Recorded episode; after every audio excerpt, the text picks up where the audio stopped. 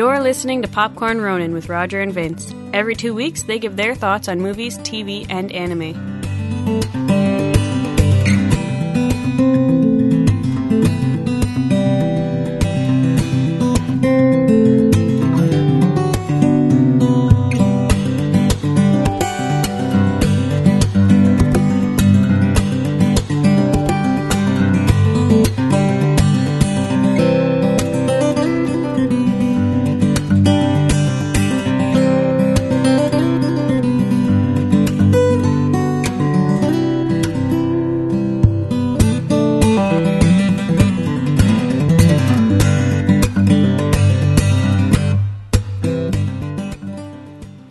Got here is failure to communicate. Some men you just can't reach. So you get what we had here last week, which is the way he wants. Well, he gets it. I don't like it any more than you men. For me, this is one of the most memorable quotes of my youth, as one of my favorite movies was and still is Cool Hand Luke. It was listed as the 11th most famous quote by the American Film Institute. The film, released in 61, stars the screen legend Paul Newman. At the time, I was already a big Newman fan, having enjoyed some of his other movies on Saturday afternoons with my old man. Tonight, we're going to discuss three of his movies which rank very high in my top 100 movie list The Hustler, Cool Hand Luke, and Butch Cassidy and the Sundance Kid. Do you remember your introduction to Newman films? See, it's interesting because for years, that quote from Cool Hand Luke, I always knew it as the intro to a Guns N' Guns Roses, N' Roses, song. yeah. And it wasn't until, you know, later on, like when we reached high school and like a lot of my classes, we watched classic films. And uh, what was it? We watched Cool Hand Luke and uh, Long Hot Summer, which was when, which was really my introduction to Newman. Right. Yeah, I say I'd seen the movie before the Guns N' Roses song.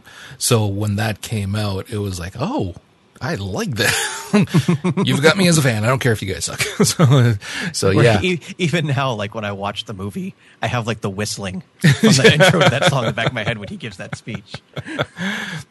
Now, we're going to start with The Hustler. And unlike other films we discuss, we're not going to disgrace a Newman film by discussing their Rotten Tomatoes or Metacritic scores. There's some things you simply do not do. The Hustler came out in 1961. It was directed by Robert uh, Rossen, and it's based on a novel by Walter S. Tevis, which I actually have got to get my hands on that because I'd love to read it. It's the story of Fast Eddie Felson, who is an up and coming pool hustler with his sights set on beating the legend of the time, who is Minnesota Fats. The story starts very well with Eddie and his manager, Charlie Burns, who are just doing some small time hustles. And it leads directly into the challenge with Minnesota Fats. And it's at that point that you realize if you're actually analyzing the story and the pacing and what's going on, because it happens so quickly, you realize that that challenge is not what the movie's about. And I really dug that a lot, even back then when I was younger watching it. Yeah, I remember first viewing of this film, and right there, like 20 minutes into the movie, you have the big showdown. And you're like, well, it, my initial thinking was, man, the entire movie is going to be this pool match. Yeah. and like, it's, it was given so much weight and importance in the film that, yeah, it's not until you reach the end where you realize, honestly, just how unimportant it is. Yeah, yeah, because the the majority of the the film from that point on is not even playing pool. I mean, certainly there's little games here and there and whatnot, but it's about the character development that Felson goes through, which ties right into when the hustler Bert Gordon tells him that he has no character and that he's a loser. And so you get this fantastic dramatic story that's stuck in the middle of this well it is considered a sports film. And and again it's because of the strength of the actors and what they're able to portray and of course the strength of, of the writing and the story you have such a powerful story that is still because of the pool angle, no pun intended, such a damn cool story. It just comes across so so fun to watch, even though you're watching a, a, a relationship that is so flawed and ultimately doomed that it, it should be painful to watch, and yet you're still you still want to keep watching to get to that redemption part at the end. It's still as many times as I've seen this film, it's still uncomfortable for me.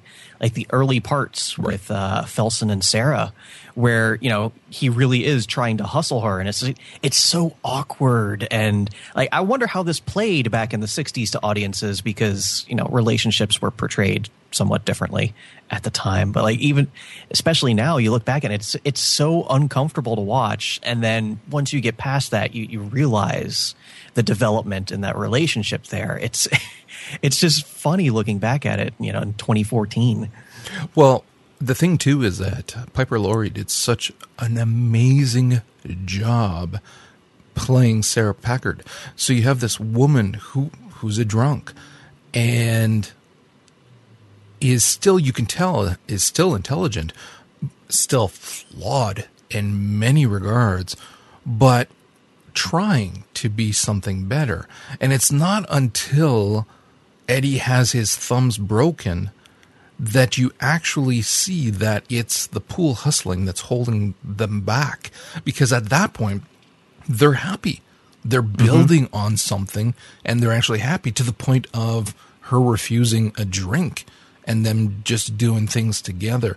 And then it's once he takes the cast off and you see that look in her face, that look of disappointment when he shows up at the door. And it's again, you, you appreciate the, the weight of what is going on in that relationship and how much the hustling that he does and, and feels he must do weighs down that relationship.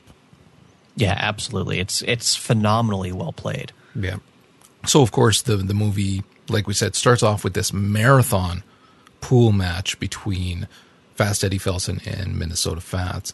The um, a lot of the shots, most of the shots actually, were done by the actors as well. Minnesota Fats, of course, played masterfully by Jackie Gleason, and it was probably before your time. Well, it was obviously before your time, but I don't even know if you would have been watching the reruns. But when I was a kid, yes, it was before my time as well, but not so much that they didn't run the reruns all the time.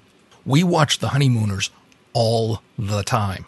Uh, absolutely. So, my my mom was pretty much the TV was constantly tuned to Nick at Night. Right. So Honeymooners, I Love Lucy, that was all a huge part of my childhood. Awesome. Yeah. So here you had uh, Jackie Gleason playing such a different character than what we'd seen in The Honeymooners.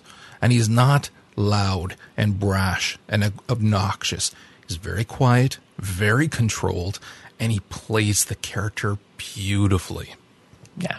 One of those performances that dominates the room without saying a word. Yeah, and he was only on screen for something like 20 minutes. And and it's funny because it reminds me of other key roles, ironically, which Newman went on to do later on as well taking much smaller roles but very important roles. And mm-hmm. we've seen other actors like you know um, um, uh, ah Jack Nicholson doing as well, and and things like that. So Jackie Gleason was phenomenal, and he actually was a hell of a pool player himself. So the shots are quite obviously him doing it. Ironically, Newman they said had never even held a cue before this show, and he replaced his dining room table with a pool table before they started filming so that he could practice all the time so that he could actually be doing the shots himself. It's like when I was younger and when it was more popular, there used to be a lot of the uh, trick shot competitions on like ESPN2 and never failed. Like the very first shot they would put up there, because it was basically a glorified game of horse when you're playing pool. Mm-hmm. The very first shot of every match was always the hustler shot. Yeah. The one with him with the, the two balls against the rail yeah. and banking it into the opposite corner. it was done by an actual, the pool champ around that time mm-hmm. is who did that shot. I can't remember yeah, his name. Willie Mosconi. Yeah, right. So, see, I actually spent a lot of time in a pool hall in my ter- teens and very early 20s. Up until I, I met my wife. And even then, we were together in the pool hall all the time. And for a long time, I didn't have a car. I bought a car when I was 17, but I, even then, I only had it for about a year or two and I couldn't afford it. And I used to bike before my knees were shot. And I used to bike from the small village I was in and go for a good 45 minutes biking to get to the pool hall every day play pool for hours and then bike home to my folks' house. And I continued doing that even again when my wife and I were first together, then we we were playing all the time down there too. There's something about the, the game of pool that appeals to me so much. And so that's another reason why when this when I saw this film first, it just resonated with me. And then again, what I like is that the story is so powerful. They didn't just rely on this pool hustling movie. The story is so powerful that then, as someone who enjoys reading a lot and writing and whatnot and appreciating stories, it just again quickly became a, a favorite of mine from then on. Yeah, absolutely. Yeah. It's probably one of my favorite uh, Newman films. Like, if I were to rank them, Hustler would probably be at the top for me. Yeah. Yeah, it's it's. I I'm not gonna bother going too too much in because we are covering two of the movies as well. It's one of those. If you haven't seen it, you you owe it to yourself to to buy this movie and and watch it. It is that phenomenally done, and it it still works today. It's it's because the story I mean, we're not seeing many pool hustlers anymore for sure, but the story is so profound and relatable that it still is something that works today watching it. So definitely watch it. It is a phenomenal film. Mm. Ironically, too, something I didn't know Piper Laurie didn't do anything after this until she played Carrie's mother in 76. Wow. How did that happen? She actually she became a mother and she spent all of her tri- time raising oh, her okay. kid and uh, and so that's yeah, acceptable. so went from Oscar. I don't know if she won the Oscar for The Hustler, but she was nominated, I believe, and then nominated again for Carrie's mother. It's like you know how to pick your roles. I'll give you that woman. I don't think Hustler actually won anything. I know it was nominated yeah, it for about everything for a lot. Yeah, and then it didn't. So again, let's move on from there now to Cool Hand Luke. Cool Hand Luke was directed by Stuart Rosenberg, and it's also based on a novel by Donn Pearce, who actually served two years on a, uh, on a chain gang for safe breaking, and then wrote this novel. Again, another novel I really have to get my hands on. Now, Cool Hand Luke was a movie that attracted a lot of big actors, but also up and coming actors who would later go on to become big stars. I mean, Dennis Hopper plays a very small role in this and went on, obviously, to do a hell of a lot more. Wayne Rogers, who went on to play Trapper in MASH, is in this and actually has a fairly big role. And then we have, uh, of course, George Kennedy as Dragline, and then, of course, Paul Newman as Luke. Now, this is this ranks even higher for me than Hustler. It it has one of the most iconic starting scenes, in my opinion, pretty much ever, of Luke cutting the heads off the parking meters.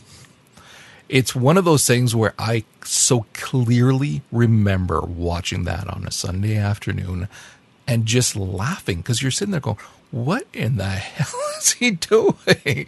And you find out later from a little quip that there's something more behind that story. We never really find out what it is, but there's something there. And go he ahead. Had some time to kill. Yeah, really. And Newman is one of those type of actors who is so charismatic in in anything that he does. And it's not just the baby blues that the women fawn over. It's that that smile that he has. And when he's playing that drunk, just staggering about, having drinks of beer while he is cutting the heads off parking meters. He is immediately someone that you want to know more about. Mm-hmm. So, yeah, so you find out later as you see him in prison and dealing with the various people there. Obviously, an intelligent person, but someone that just has such a hard time fitting in And this is something that you see throughout the film, not just in his interactions with everybody, but also in, in, in jail, the other inmates. But when he's having that profoundly impactful moment with his mother when she comes to visit him as well. And then when he's in church and he's praying to God, you're, you're finding out again how he is just the type of person that he is. It's it's like he's not comfortable in his skin. He's well, not necessarily in his skin, but with other people. And he goes from being the person that everybody wants to be around and idolize in the prison to the point of them posing him like Christ on the crucifixion after he's eaten all the eggs, which was done on purpose. Yeah, the imagery is not very subtle. yeah, not at all. And then him fighting against that when he escapes and is brought back, and he just wants people to get off of him and leave him alone. It's just he has such a hard time integrating himself into any sort of society. Yeah, and it's one of those things where through that performance, you know there's so much more to this character that's not being shown on the film, and that's an incredible feat for an actor to perform. Yeah, yeah. This again, this is one of those movies that, especially if you watch it when you are in your teens, it's a movie that you can relate to because most teens have that difficulty with connections, with being, you know, uh, understanding relationships with other people and whatnot. Not everybody is, you know, the cool kid in the, the in the group. So it's something that you can relate to on that level. And of course, a lot of people can relate to it as adults as well.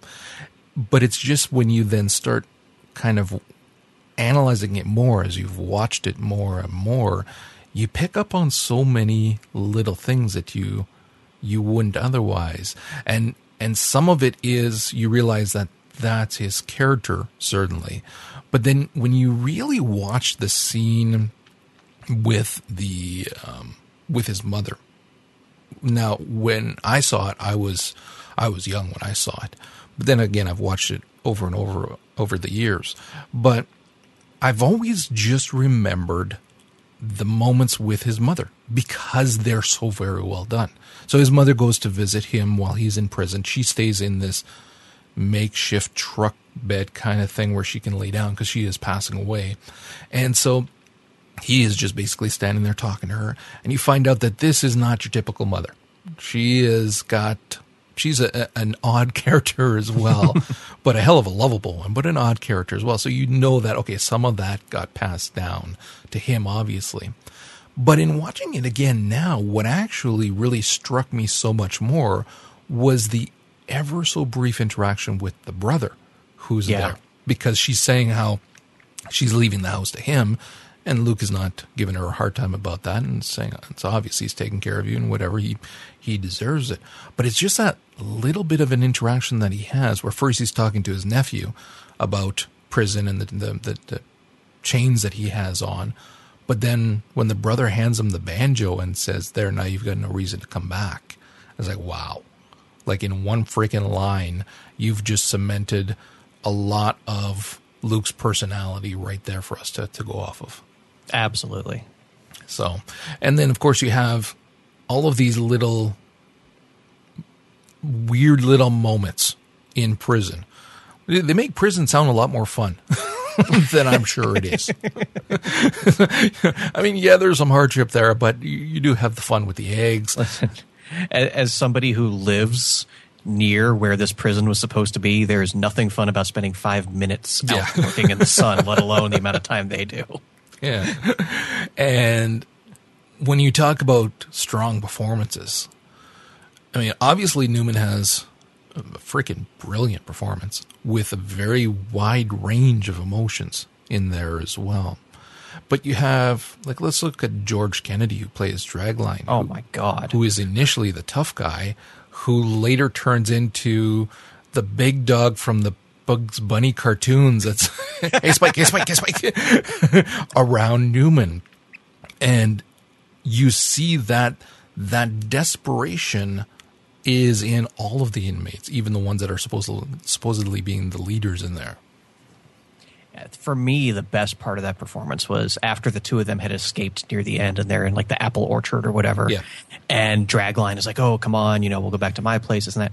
And that's where you realize, like, as you said, you know, the character changed over the course of the film, but you compare him there to at the beginning and see that, you know, this guy's damaged. like yeah. he's not all there. And there's and you you start to feel really sorry for Dragline as like the the one thing that he's holding on to at this point is Luke. And he's like he's like a giant child in these scenes. And it's so phenomenally well done that it changes your entire perception of that character and really makes you look back at him over the course of the last two hours.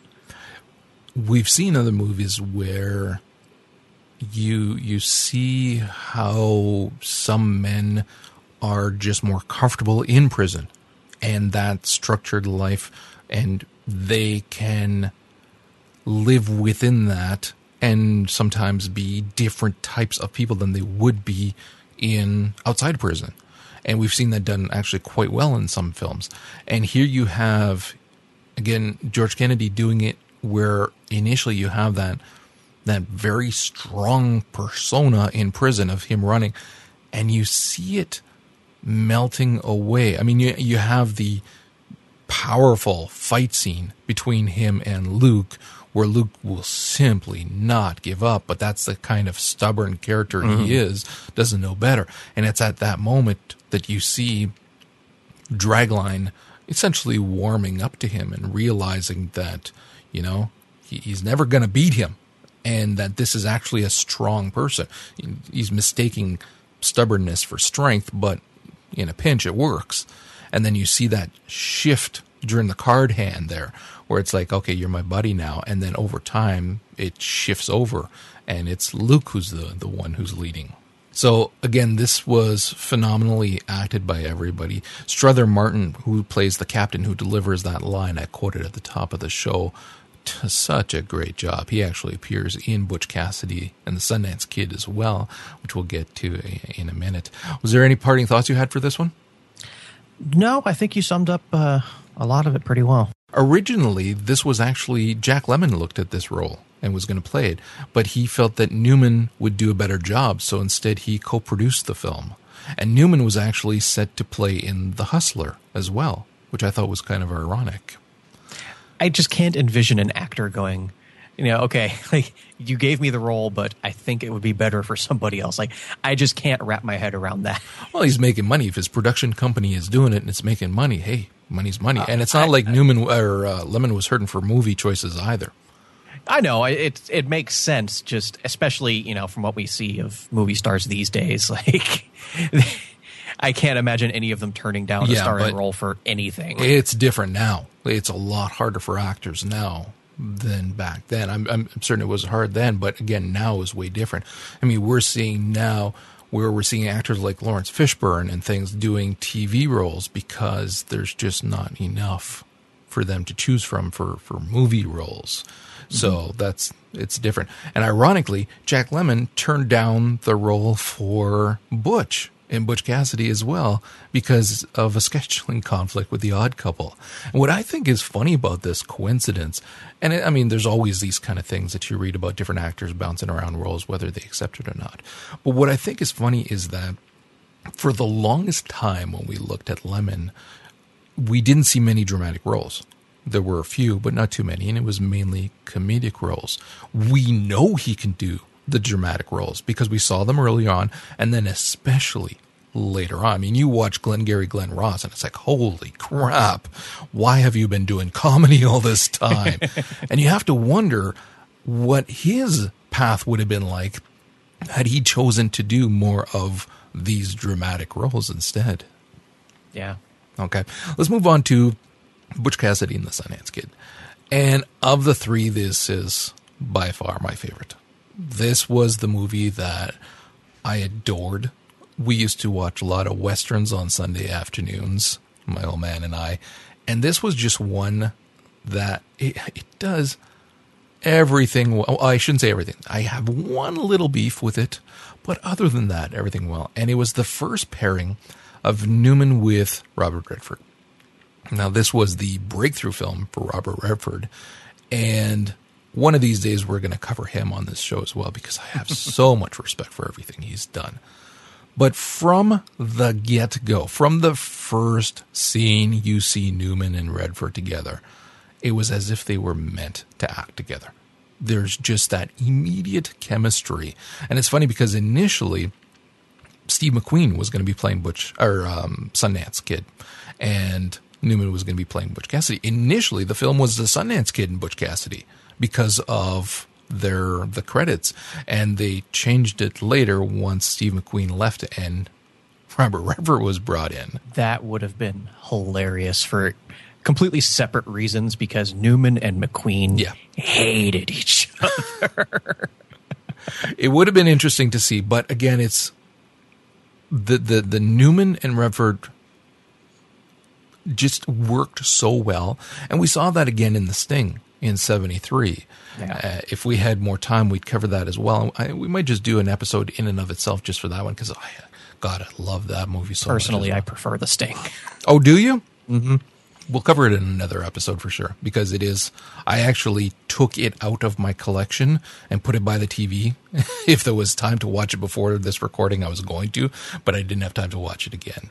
But Butch, I do still prefer Butch Cassidy and the Sundance Kid. It's again, it's partially a love of westerns, partially because of the relationship of the characters as well. I like the character of Butch and I like the character of Sundance a lot, and they played them. It, it was one of those they were made to play these roles kind of thing. No, I absolutely agree with you there. This, for me personally, I feel the Sting itself is just a better made overall movie than Right. Butch and Sundance. Right? Uh, again, I like them both so much that I'm not gonna. Yeah, say well, there- one would there's there's things about Butch and Sundance that just bug me. Like the bits with Redford and Newman are all time greats. It's the weird things they do in between, like the the bicycle scene or like the weird you know traveling montage. It it just takes me out of the overall film. For me, yes and no. Because I'm seeing it as a Western film and not just a regular movie, the the the the montage that they did to New York and then making their way to Bolivia, I actually didn't mind it. It fit into that old style Western feel. They even at that point shifted to sepia tones as they did at the start of the movie so that you had that old western style feel. And then when you read up a little bit more about it you find out that the reason for that was because they were initially going to be using the same set as uh, hello dolly was filmed being filmed right beside them. So they were going to use a set and then found out later that the director didn't want to let them use the set. They wanted to, the set to be kept a secret. So then they had to figure out a way around that and then they worked with the the pictures. Now even without knowing that, I still actually liked that picture scene. And the bike scene, I thought the bike scene was interesting and I I enjoyed it because it added the brevity that was needed. Plus, again, it's it's Newman, so it works. But it also really highlighted the relationship between these three people. The three people, of course, being Newman, Redford, and Katharine Ross, who played Etta Place who was Redford's girlfriend. But I mean, while she wasn't sleeping with Luke, she was still, or not Luke. We're still talking about the old one uh, with Butch. She, I mean, it was still a relationship that the three of them had together, a very powerful one as well. And so seeing her intimate, not you know making out or anything like that, but the the bike ride is still intimate and the laughing together and everything. It showed the dynamics of the relationships between the characters because with her and Redford, it was very sensual, sexual, exciting, and Redford was much more stoic with her. It's a as soon as you start complaining, you're gone. I'm dropping you kind of thing. And then with Newman, it was what she actually probably deserved. Much some some laughing, some being able to talk on an intelligent ba- basis, and and things like that. So I actually like those scenes a lot. From a storytelling standpoint, I can't disagree. It's just the overall tone. Like, know, it's just it's a little too awkward for me.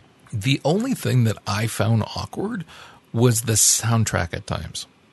Now, yes, it's of the time. Looking at 69, so the music's going to be different. But I felt that the soundtrack didn't always work properly. I mean, you had scenes where the music, they purposely made it light, but to me it didn't fit. It didn't. It, it's like you're you're making a mockery of this instead of you know working with it properly. That was the only thing that ever bothered me. Not all of the songs. Some of the songs I really really like a lot, but some of them it's like oh my god this was this was wrong. This was bad, and you can't just blame it on the time because there's movies of that time where the music is fantastic. Mm-hmm. And I want to go back quickly to that opening scene you were talking about, where it was sepia toned, and not just sepia tone, but like the actual cinematography, you know, more shadowy, yep. different camera angles. The way it's shot is portraying it as a much more serious, like you know, legitimate Western movie and the way that it plays with that expectation that it sets up. Because you, just visually you're expecting one type of movie from that opening scene. But of course you have newman and redford as you know their characters. And then the switch to the the more traditional full colorized version i just really like how it plays with your expectations and the way that it makes you realize okay this isn't going to be your traditional western action film i really like the way that opening scene fit in with the rest. Yeah. Yeah. I, again, I really dug it. What's funny is that we were just watching this the other day, the wife and I, and we were a good halfway through before the wife says, I didn't even notice when they changed to color. When did that happen? that was after the first scene. And then they switched over. And okay, well, it was well done because I did not even notice. but what's funny is that for me, looking at the film and remembering it from when I watched it, you know, many years ago, I've watched it over the time, over the years quite a bit. But as with many people, when you have a memory of it, it tends to be the first time you watch the kind of thing. And for me, it was those very early years watching it on TV with the old man. And what I remember, what I remember is all in sepia. I don't remember the color scenes. I remember, even if I'm thinking about the rest of the show, I'm remembering it in those Western sepia tones. And I love that a movie is able to do that. So the movie, of course, is about Butch Cassidy and Sundance Kid. Butch was the leader of the Hole in the Wall gang, and they used to rob trains and banks. Now, this was around the time where they were really putting a stop to that kind of thing and making it a lot harder, which you find out immediately as Butch is going and staking out a bank and uh, and delivers that great line of of the uh, it's a small price to pay for for beauty kind of thing when they they've changed the bank up, but they decide to hit the same train going both ways, figuring that nobody's ever done that they'll definitely have more money on the way back. But it's on the way back. it's on the way back where he blows up the safe.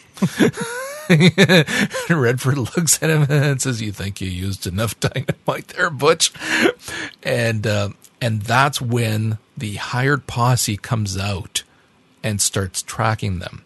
It doesn't take long for the action to start in this film. I mean, you have a few scenes here and there that are action packed, but the true action in the film, the chase scene, which lasts for so long in the movie, it happens fairly early. And basically, that's what leads the two characters because it's always just been Butch and Sundance. The Hole in the Wall gang can basically get shot, it doesn't really matter to them.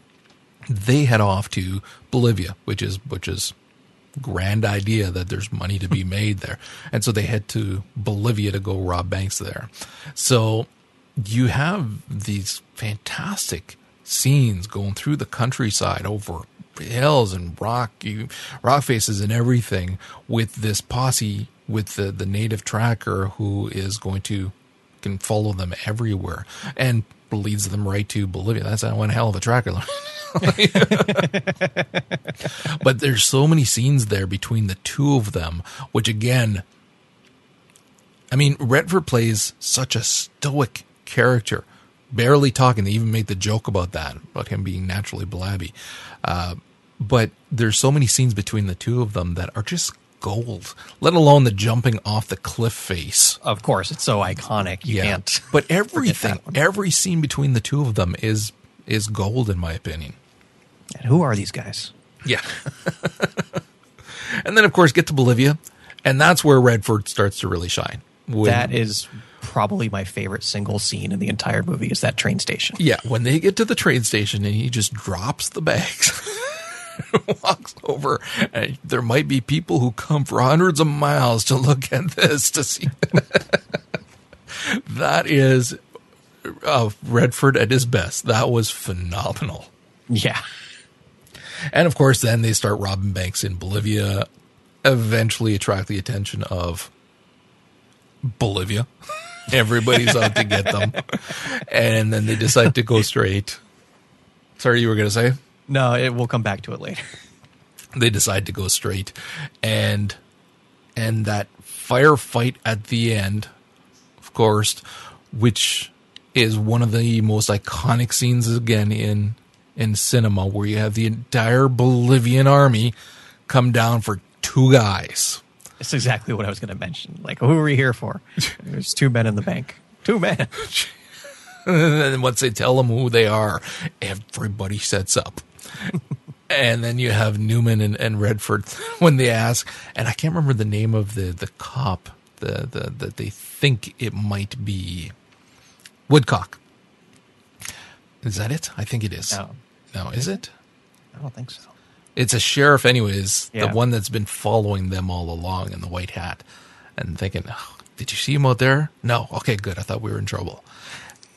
Famous last line words, but this is again one of those where, like the the other movies we've discussed, so much of it is about the relationship between the characters.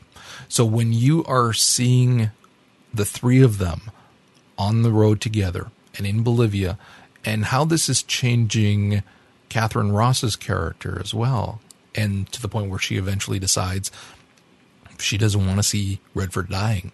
So she's actually going to go back to America ahead. She says ahead, but you know as they're discussing it that she pretty much knows she's never going to see them again. That's going to be their end profound moments between these characters throughout the the entire movie.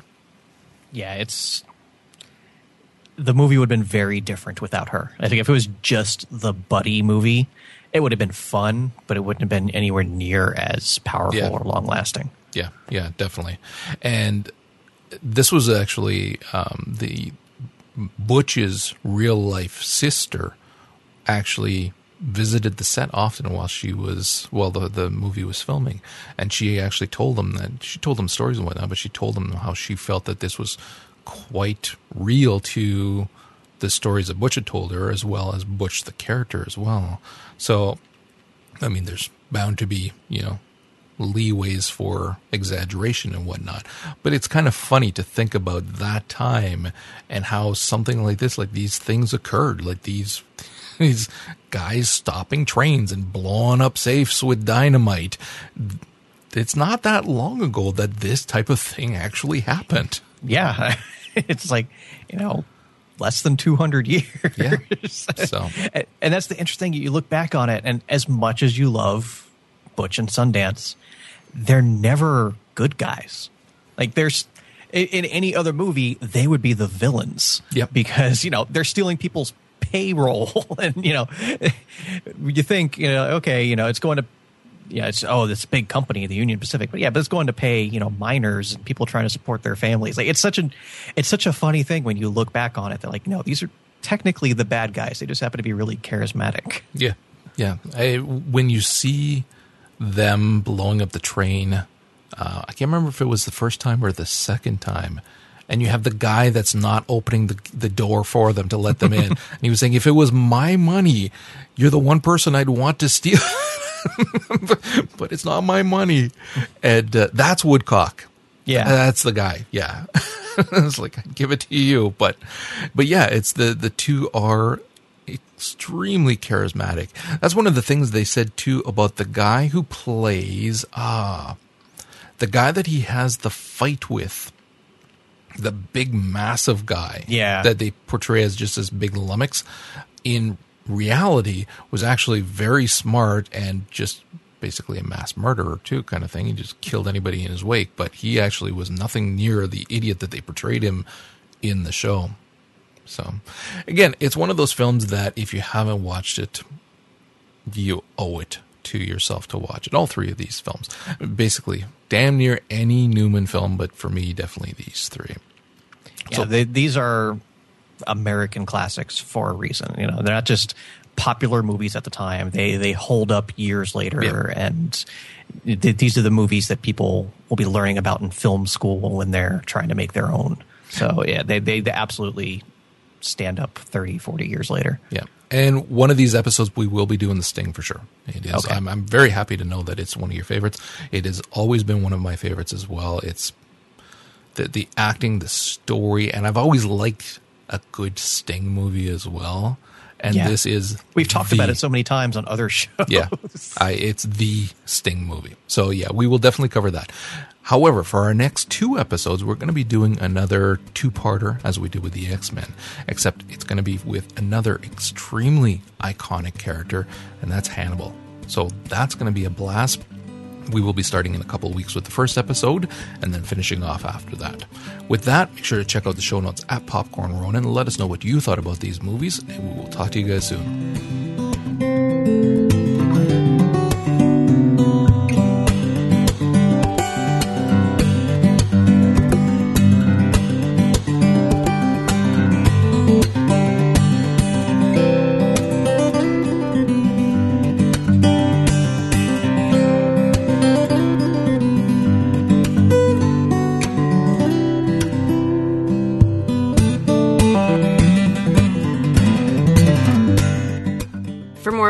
TV, and anime reviews, please make sure to stop by popcornronin.com and leave the guys your thoughts in the comments. If you'd like to hear more from Roger and Vince, check out their Comic Book Informer podcast and Internet Dragons TV gaming videos.